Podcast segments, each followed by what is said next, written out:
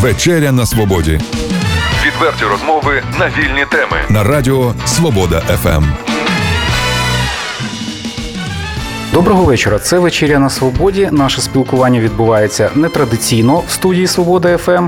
А сьогодні ми знаходимося за лаштунками школи цифрової безпеки DSS 380, яка відбувається в київському офісі Інтерньюз Україна. І сьогодні з нами вечеряють експерти Антон Кушнір, е, це експерт лабораторії цифрової безпеки. Добрий вечір. Віталій Мороз, медіатренер Інтерньюз Україна. Добрий вечір. І Андрій Маштаков, експерт з цифрової безпеки. Здравствуйте. Я хочу одразу зазначити, що Андрій е, довго часу жив в Білорусі, потім е, переїхав в Україну. Як він сказав, навіть банківськими картками не користувався е, відповідно, тому що в його статусі можливо це не можна було робити. Отже, говоримо про кібербезпеку. Е, Основна маса людей вважає, що кібербезпека їх не стосується. Вони звичайні громадяни, нічого не порушують, спокійно себе відчувають, допоки не станеться якась халепа, поки не викрадуть гроші з банківської карточки, не зламають аккаунт якийсь. Чому це трапляється і чому так не треба себе е, поводити розслаблено? Да, действительно, вы абсолютно правы. Большинство людей пребывают в иллюзии, что им ничего не угрожает, как минимум, потому что они не делают ничего такого, за что им может что-то угрожать.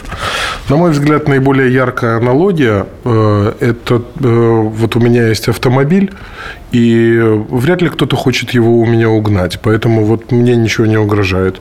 Но с другой стороны, я могу стать э, целью какого-то ну, мелкого хулиганства, кто-то машину поцарапает, не для того, чтобы э, сделать это лично мне, а просто потому, что моя машина стоит во дворе. С цифровой безопасностью примерно та же самая ситуация. Можно просто случайно оказаться где-то в публичном месте, в открытой сети Wi-Fi, э, за соседним столиком с человеком, который просто так, ради интереса, ради спортивного азарта, э, взломает мой компьютер, украдет мои учетные записи, не для того, чтобы получить какую-то выгоду или каким-то образом лишить меня доступа к моим данным, а просто потому, что он это может, и ему его мораль это позволяет. Ви сьогодні сказали, що задача е, кожного, е, хто турбується про свою безпеку, зробити себе складною і дорогою жертвою. Е, Насамперед, перший крок це підвищити свою. Надійність, тобто надійність, хоча б має бути 60%. Що треба в першу чергу робити, щоб е, підвищити надійність своєї електронної пошти, наприклад? А, Ну, первый шаг – это не только касательно электронной почты, а вообще по, по поводу всего цифрового мира. Первый ш- шаг – надо в столбик записать все те активы, которые могут пострадать. Все то, что принадлежит мне в цифровом мире и что я не хотел бы потерять. Для того, чтобы потом следующим шагом предпринимать какие-то действия, принимать решения, что делать с той или иной потен- потенциальной угрозой. Если касательно электронной почты, то в первую очередь тут все упирается в учетную запись, в возможность злоумышленника получить, ну, например, мой пароль и от моего имени пользоваться моей почтой. Например, моим друзьям или э, респондентам по работе рассылать то, что я никогда бы не разослал. Соответственно, э, моя задача как пользователя электронной почты э, сделать так, чтобы мой пароль был достаточно сложным и не подбирался, сделать так, чтобы даже если злоумышленник через мое плечо тихонечко подсмотрит, какой я пароль набираю, ему это не помогло э, в, плане получения доступа к моей электронной почте. И только тогда можно говорить о какой-то надежности, безопасности. Як зазвичай відбувається крадіжка облікового запису? Ми говорили про фішинг, зокрема. Е, Скажіть, чи безпечний сам сервіс, хто до нього має доступ і як убезпечити себе в цих ситуаціях? Фішинг стосується не так безпечності вашого сервісу, чи це ваша пошта, чи вона на Gmail, чи вона на якомусь українському сервісі, як то Укрнет, I.UA. Воно стосується того, е, що користувача зловмисник пробує ввести в оману. Простіше наш час обвести в оману людину, обманути, попросити її видати свій пароль, логін, аніж ламати сервіс, ніж підбирати цей пароль, ніж пробувати зламати протокол шифрування тощо, тощо. Це є століттями перевірена тактика обманути людину, створити в неї враження, що ти є не той, за кого ти видаєш, прислати листа, видаючи себе, наприклад, за банк, наприклад, за соцмережу, наприклад, за сам поштовий сервіс, або від імені нібито колеги, і попросити ввести свій пароль, або іноді це буває номер кредитної картки та cvv код або ж надати якусь іншу вразливу інформацію про себе. Тому Фішинг це дуже поширена атака. Яким чином від неї захиститись? В першу чергу не технічна порада бути пильним, не панікувати. Якщо вам приходить лист на електронну пошту, що вам сталася якась халепа, вам терміново треба щось відкрити, десь ввести свій пароль і так далі. Не панікувати, не поспішати, зупинитись, подуматись, порадитись з колегами, зі знайомими людьми, які орієнтуються дещо в комп'ютерних технологіях, в цифровій безпеці, і зазвичай це вже достатньо сильний крок. Наскільки розумію, коли в пошту приходить такий лист, він веде на якісь підозрілі адреси і розрахований е, в першу чергу на людську психологію, на миттєвість реакції і е, містить багато орфографічних, а насамперед фактологічних помилок. Е, ці листи можуть містити помилки ці листи можуть бути написані достатньо грамотно. Е, основна ознака таких листів, що е, вас намагаються або залякати, наприклад, тим фактом, що ваш обліковий запис буде заблоковано, файли буде знищено, або вам намагаються щось пообіцяти. Наприклад, вам присилають повідомлення від банку, що ви отримали якийсь грошовий переказ, або вам е, надсилають якісь цікаві документи для вашої роботи, або щось подібне. При цьому вимагають, щоб ви, не вагаючись, протягом дуже короткого проміжку часу терміново пішли і щось зробили. Відкрили якийсь лінк на якомусь сайті, ввели там свій пароль. Або завантажили якийсь е, файл, тощо, тощо. Тобто основні ознаки таких шахрайських листів, те саме, що і стосується, наприклад, цих шахрайських телефонних дзвінків. Від вас намагаються добитися емоційної реакції, або злякавши вас, або пообіцявши щось. І е, штовхають вас на те, щоб ви зробили не обдумані дії терміново, не даючи вам змогу оговтатись, е, проаналізувати ситуацію з холодним розміром, е, розумом. Тому те, що я казав, е, перш за все важливо не поспішати, не панікувати, якщо вам прийшов якийсь лист, де вам або щось дуже хороше обіцяють, або чимось погрожують, наприклад, лякають, що скоро закриють ваш обліковий запис і знищать цю пошту у вашому ящику. Зупинитись, подумати, порадитись з друзями, колегами, фахівцями з IT. Антоне, якщо конкретніше, журналістам прислали е, якийсь фактаж, якісь документи, вони виглядають ну дуже сенсаційно. А журналісти, вони в першу чергу це їх їхній хліб. От що робити? Е, ви розповідали завантажити на комп'ютер. Чим можна перевірити, е, які от дорожня карта дій от в цій ситуації, щоб не наражати себе на небезпеку? Ну тут варто зробити ремарку. Важко описати 100% алгоритм, який гарантовано захистить вас від того, що ви завдасте шкоди своєму там комп'ютеру або обліковому записі. Але в більшості випадків достатньо корисно притримуватись кількох правил. По-перше, якщо це документи, які вам прислали, наприклад, на поштовий ящик на Gmail, ці документи можна відкрити в сервісі Google документів прочитати текст, подивитись у вміст електронних таблиць. Е, ці документи е, відкриваються. Фактично на серверах компанії Google, яка сама знає, як захищати свою себе від зламу. Якщо прийшов якийсь файл, який іншого типу, не знаю, наприклад, архів, тощо, то перед цим як його запускати на комп'ютері, звісно, варто його просканувати антивірусною програмою, або ще краще завантажити на сайт VirusTotal, який перевіряє файл е, в, за понад 60 е, антивірусними базами антивірусних компаній. Це такі кроки, які ми рекомендуємо журналістам на тренінгах, але зрозуміло, що ну реальна ситуація може бути трошки складніше, і не треба сприймати ці правила як остаточну панацею. Е, Чи є взагалі е, безпечні месенджери? От складається враження, що е, такий собі класний е, месенджер Telegram, от, але е, навіть е, серед наших знайомих є свідчення, що якимось чином через і, і надходять спочатку смс на підтвердження входу в Telegram і е, забирається сторін, ну, аккаунт Telegram. От як таке трапляється, і взагалі хто контролює ці месенджери? Безпечним месенджер, е, як і будь-який е, електронний сервіс, він е, не є безпечним просто так. Як є щось просто безпечне або щось просто небезпечне. Е, Він може бути захищений від е, певного виду атак. Наприклад, він може бути захищений або не захищений від е, прослуховування. Коли, наприклад, ваш провайдер або людина, яка перебуває з вами в одному Wi-Fi, може, наприклад, дивитися інформацію, якою ви обмінюєтесь, або не може. Наприклад, в випадку з Телеграмом не може.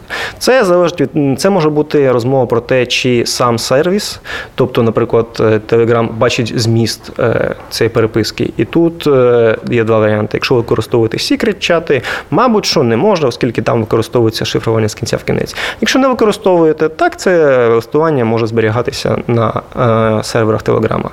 Якщо говоримо про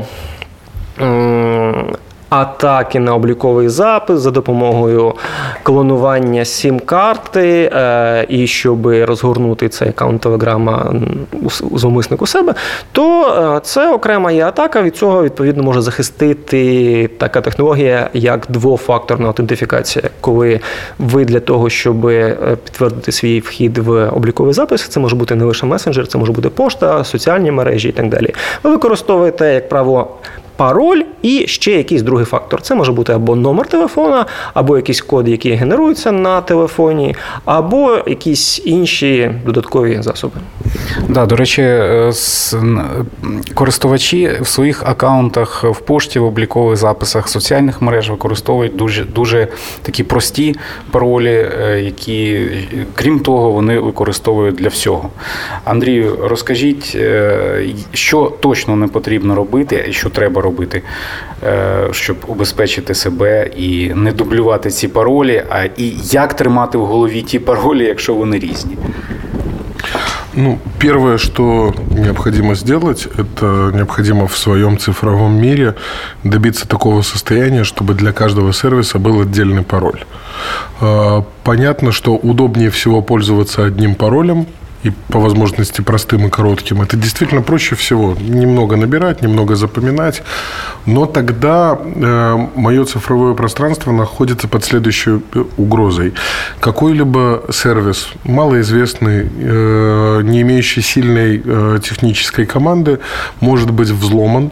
Злоумышленники оттуда получат связку «мой email, мой пароль», и в такой ситуации этот пароль подойдет для всего для моей почты, для моего Фейсбука, для моего Инстаграма и так далее.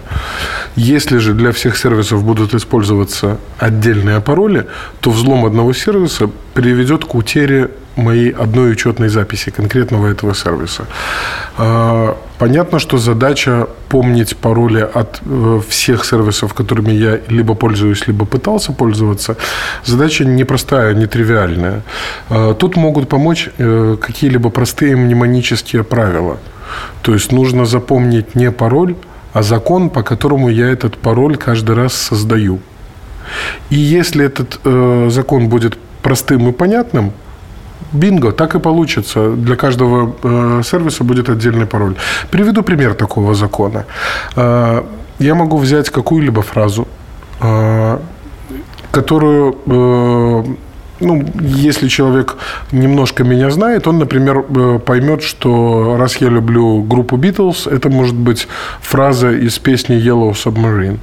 И любой, кто нам, э, у меня в Фейсбуке увидит, как я пишу про Битлз, сможет догадаться, что мой пароль может быть из Битлз. А если я возьму э, фразу из песни Битлз и в пароль возьму первые и последние буквы каждого слова из этой фразы, то я получу уже некую абракадабру, которая на, которая на первый взгляд вообще не будет похожа на цитату из этой песни. Если я в эту абракадабру вставлю еще несколько э, циферок, если какие-то буквы я напишу большими, какие-то маленькими, то это будет тот пароль, который с точки зрения цифровой безопасности считается практически идеальным. Э, на первый взгляд бессистемная последовательность символов, э, нету осмысленных слов и фраз, которые можно почерпнуть из моей анкеты, таких как девичья фамилия мамы, э, адрес первой прописки, первая собачка ее кличка или что-то типа такого. И таким образом э, я получу вот один какой-то классный, надежный пароль. Если же в эту фразу я еще добавлю, например, одну буковку из названия того сервиса, для которого я этот пароль использую, то этот пароль станет для каждого сервиса уникальный. Если, например, для простоты, если я э, перед этим паролем буду добавлять первую букву сервиса, для которого он нужен, то тогда для Facebook он будет начинаться на F, для Gmail на G, и тогда все эти сервисы получат от меня уникальный пароль, а я получу как минимум ощущение безопасности, которое, по моему мнению, является не только ощущением, это действительно меня защитит. Андрію, мені здається, ви технар, і мислять саме так технарі, а гуманітарії в них трішки інший склад. От ви називали сайт keypassx.org, з якого можна скачати таку програму, яка ну, має один надійний пароль і тримає всі ваші паролі. От трішки про неї ще розкажіть. Да, есть такая программа, вернее, это даже не программа, это такая технология, которая реализуется в разных программах. Вот мы сегодня говорили о программе KeyPass X, задача которой собрать в одном контейнере все мои пароли, и, возможно, не только пароли, а какие-то секретные данные, ключи от системы банк-клиент, с помощью которых я подписываю свои там денежные... І, і навіть файли захистити свого комп'ютера.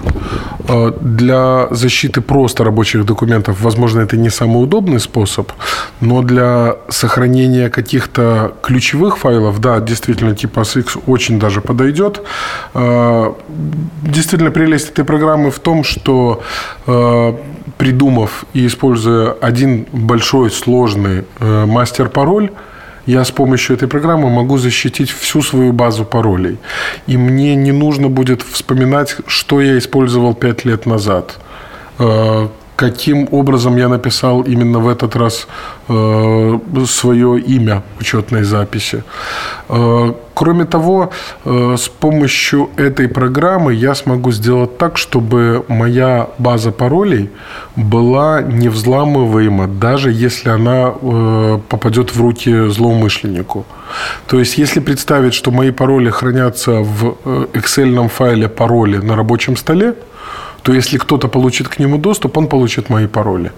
Если кто-то получит в руки мою базу паролей KeyPass, он получит файл, который нигде и ничем не открывается. Мої паролі будуть в безпечності. Ясно. Дивовижно, але сьогодні присутні на заняттях школи цифрової безпеки медійники з різних регіонів, і фактично всі використовують однофакторну автентифікацію на свого аккаунту в електронній пошті. А ви сьогодні розказали, як використовувати ну, як мінімум двофакторну автентифікацію за допомогою різних інструментів. От трішки про це і навіщо це важливо робити. Двухфакторная авторизация – это ни в коем случае не панацея и не способ поставить точку в вопросе безопасности, расслабиться, закрыть глаза и забыть о этой проблеме. Але крадіжку робить складнішою набагато. Да, в общем-то, это в теме цифровой безопасности сейчас достаточно модный тренд рассматривать происходящее с точки зрения, ну, если сравнивать с обычной медициной, вакцинации – сделать э, опасность намного, э, вернее, сейчас по-другому сформулирую, э, сделать задачу злоумышленника намного более сложно реализуемой. Для того, чтобы, возможно, если я не являюсь именно избранной целевой жертвой, злоумышленник переключился на кого-то другого, на какую-то более легкую цель. Вот именно для этого очень помогает двухфакторная авторизация. В двух словах о том, что это за технология.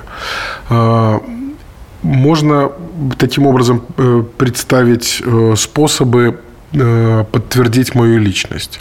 Это может быть что-то, что я знаю. Например, пароль. Например, не знаю, номер моего паспорта. Вот какая-то фраза, о которой мы заранее договорились. И, естественно, этой информацией я могу с кем-то поделиться или кто-то эту информацию может подсмотреть, подслушать.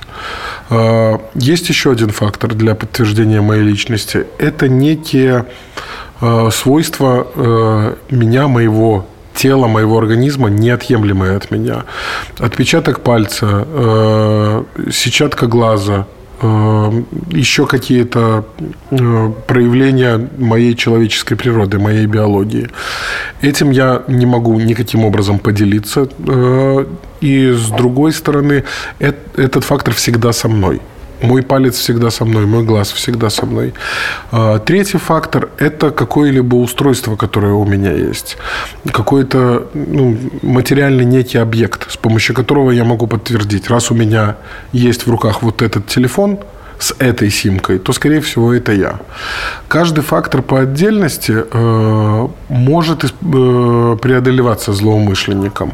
Пароль могут подсмотреть, отпечаток пальца может человек э, во сне приложить к моєму пальцю телефон, і телефон розблокується. Ви розповідали навіть про інфрачервоні камери, які вже після введення паролю можна, е, ну як кажуть, зняти з, з клавіатури.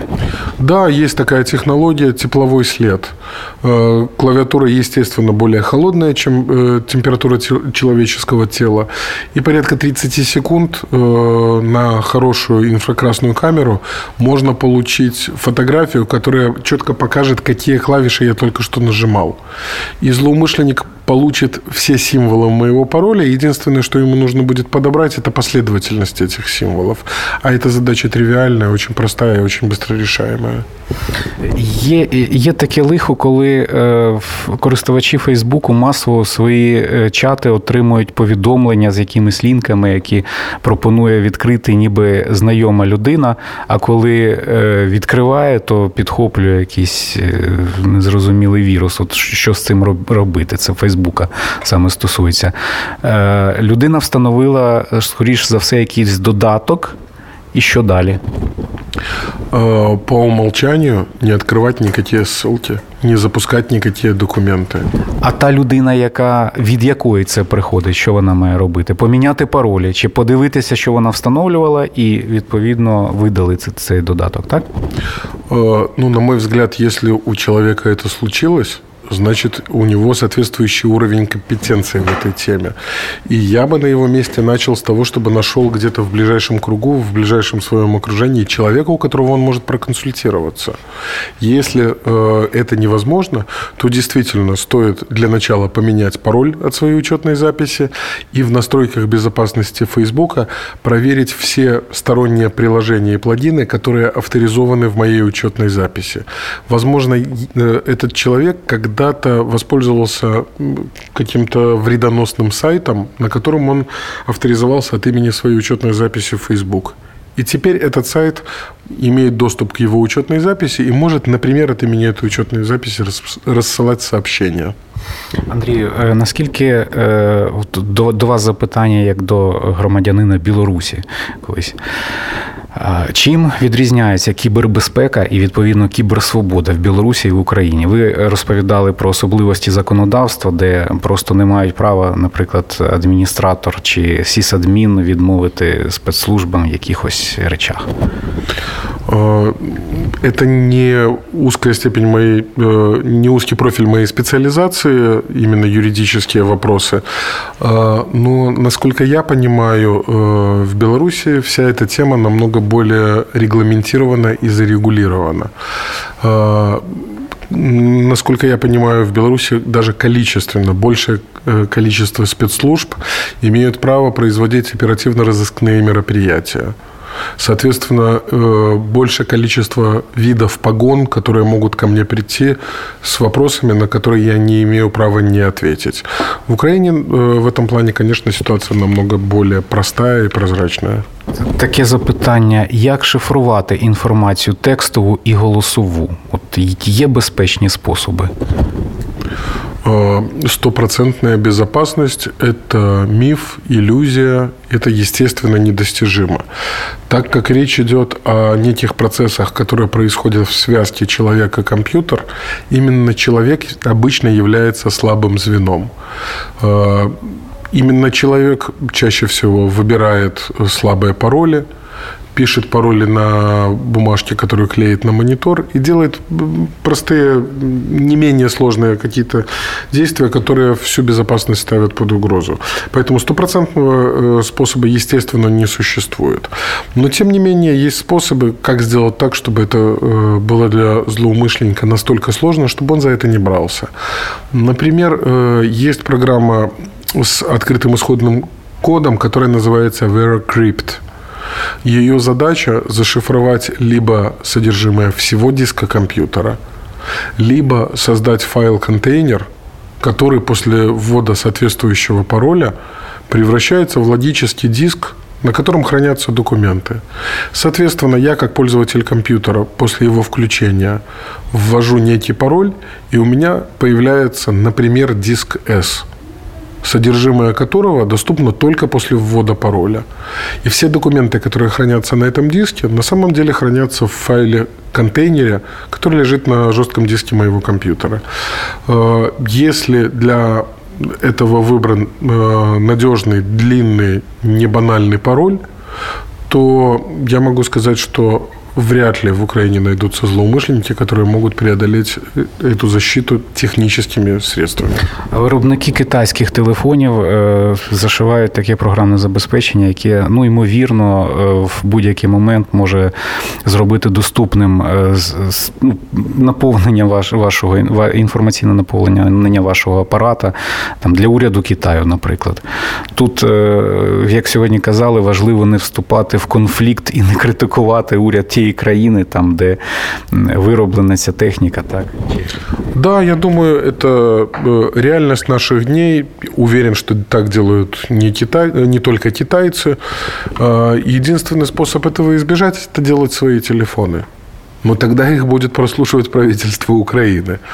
Поэтому нужно четко отдавать себе отчет, кто, какие спецслужбы имеют доступ к тем данным, э, данным, которыми я обмениваюсь в цифровом мире, и отдавать себе отчет, э, моя работа, то, чем я занимаюсь, может ли вызывать их интерес или напряжение. Если я занимаюсь, например, антикоррупционными расследованиями в Украине, то я уверен, если это и интересует китайские спецслужбы, то постольку поскольку. Відкритий Wi-Fi. Які є міфи і чого треба остерігатися вже стовідсотково, чого не треба робити у відкритому Wi-Fi? Тому що люди ще не звикли якось платити за 4G, там безлімітні якісь пакети, а завжди шукають якісь відкриті, відкриті точки доступу. Насправді е, з сучасним рівнем технологій відкритий Wi-Fi не настільки страшний як це люблять лякати. Тому що більшість протоколу. Протоколів, е, які використовуєте, відвідуючи інтернет-сайти, це близько 70%. Це захищений протокол HTTPS. Відповідно, вся інформація, якою ви об'єднуєте, якою ви обмінюєте з сайтом, чи те, що ви отримуєте від сайту, чи ті дані, які ви пересилаєте, наприклад, ваші листи, наприклад, ваші паролі, вони відбуваються шифрованим каналом, який встановлюється між вашим браузером і сервером. Відповідно, людина, яка контролює Wi-Fi, це. Чи це провайдер, який надає ці послуги інтернету, чи це системний адміністратор, який налаштував цю точку доступу, чи може просто зловмисник, який сидить разом з вами в цьому Wi-Fi, насправді він не зможе побачити зміст цього влаштування. Просто тому, що сучасний рівень інтернету він е, досягнув певних е, стандартів захисту, коли е, захист для користувачів за замовчуванням налаштовують самі власне електронні сервіси. Е, Який може бути проблема в відкритому Wi-Fi? Наприклад, якщо у вас на комп'ютері є так звані розшарені папки, папки з спільним доступом по мережі, що може бути зручно, наприклад, якщо ви сидите в офісі в одній локальній мережі, і ваші колеги можуть зайти на ваш комп'ютер і побачити якісь документи, які ви хочете їм надати. Е, Якщо у вас подібного типу папки є відкриті, і ви приходите в Wi-Fi мережу, Є ймовірність, що людина в цьому в цю Wi-Fi зможе зайти в ці папки, подивитися, скопіювати і, можливо, щось вам підкинути. Для цього просто потрібно в публічному Wi-Fi не налаштовувати спільний доступ до папок. Це не є аж настільки зручно, настільки незручно. Е, але загалом, повторюсь, е, небезпеки публічного Wi-Fi станом на зараз із розвитком HTTPS з'єднання і поширенням не є аж настільки небезпечним. Е, можливо, на завершення ще пару питань. Е, що робити коротко, якщо у вас вкрали ноутбук і смартфон? Якщо у вас вкрали смартфон, якщо це смартфон на андроїді, ви можете подивитися за допомогою сервіса Google. Ймовірно, е, де знаходиться зараз ваш смартфон, зможете його заблокувати. Е, Якщо ви попередньо поставили спеціальну програмку, або ви використовуєте останню версію Android, ви зможете стерти з місць цього телефону. Е, подібна історія із айфонами. У випадку, якщо ви використовуєте е, MacBook, тобто ноутбуки від Apple, так само за допомогою функції Find My Mac ви можете, по-перше, знайти геолокаційно, де знаходиться цей е, ноутбук, і можливо витерти. У випадку з комп'ютерами на Windows, скажімо, такої функції немає. Але якщо ви увімкнули повнодискове шифрування цього комп'ютера, чи е, за допомогою е, сторонньої програми, наприклад, цього VeraCrypt, чи вбудованими в операційну систему Microsoft е, засобами, наприклад, бітлокером, то не маючи вашого пароля, зловмисник не зможе прочитати зміст всю інформацію, яка є доступна на вашому ноутбуці. Так, він може просто його витерти і продати його, але він не отримає доступу до вашої конфіденційної інформації. Знову ж таки, якщо ви до того, як у вас цей ноутбук вкрали, його зашифрували. Якщо ви цього не зробили, то, на жаль, в цій ситуації вже майже нічого. Е, дякую. На жаль, ми не зможемо так детально розглянути кожне питання. Дуже поверхнево ми пройшлися по кожному. Сподіваюся, е, наша програма стане таким поштовхом до критичного мислення і збере в майбутньому більше учасників вашої школи. У мене запитання, можливо, завершальне до медіатренера Інтерньюз Україна е, Віталія Мороза. Пане Віталію, які подальші плани школи? Може, якось будете поглиблювати ці теми і от. Ну е, насправді е, кількість навчань цифрової безпеки буде тільки збільшуватися, тому що ми все більше користуємося інтернетом. Він став дуже поширеним в нашому житті. От уявіть собі 90-ті роки, е, коли ми всі користувалися готівкою. Да? У нас не було карток банківських. Тоді і було менше ризиків. Да? Тобто ніхто не міг перехопити, наприклад, якісь ваші транзакції фінансові. Ми працюємо в інтернюз Україна для чутливих аудиторій в першу чергу. Це є журналісти, це є правозахисники, це є громадські лідери.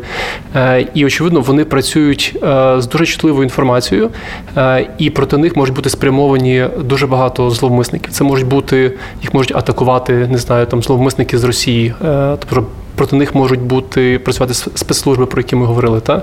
І наше завдання е, це справді підвищити рівень критичного мислення е, користувачів, в першу чергу цих цільових аудиторій, для того, аби вони передивилися своє ставлення, тобто, щоб вони не лякалися, не намагалися, наприклад, відмовитися від користування. Це не уникне. Е, тому ми плануємо, ми працюємо з редакціями українських змі, де ми даємо повноцінну підтримку. А також будемо ще впродовж найближчих кількох місяців оголошувати відкриті Ем, ем, запити на приєднання до подібних навчань, які зараз відбуваються в Києві е, в приміщенні громадської організації Інтерньюз Україна. І можливо в регіонах ви будете е, приїздити і розповідати нам детальніше про ці речі. Зараз дуже справді е, зараз все більше організацій, які займаються цифровою безпекою, і тобто в регіони їздити, якщо конкретно до якихось редакцій, конкретних, тобто це це є більше шансів. Зазвичай Е, часто запрошують саме е, тобто, до Києва, тому що тоді можуть приєднатися журналісти з різних е, тобто, регіонів. Однак пам'ятайте, що якщо якщо ви слідкуєте за новинами від громадських організацій, то ви зможете натрапити на подібні оголошення. Сьогодні з нами в програмі були експерт лабораторії цифрової безпеки Антон Кушнір, Андрій Маштаков, експерт з цифрової безпеки, і медіатренер Інтерньюз Україна Віталій Мороз. Дякую і до наступних зустрічей. Відверті розмови на вільні теми у програмі Вечеря на свободі Тричі на тиждень у понеділок, середу і п'ятницю о 18.00. на радіо Свобода ФМ.